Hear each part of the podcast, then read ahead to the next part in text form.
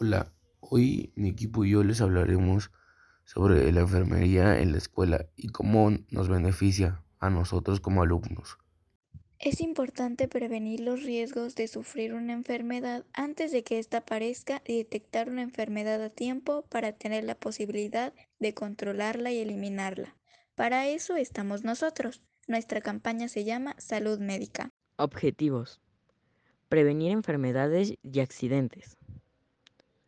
Promover la salud de la comunidad educativa. El lema es, nuestros cuerpos son jardines, nuestras decisiones son los jardineros. Ventajas de tener una enfermería. Atención más rápida en caso de lesión.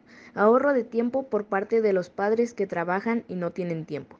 Los niños tendrán una atención inmediata a sus necesidades de salud, bien sea por enfermedades de nacimiento o problemas de la salud ordinaria.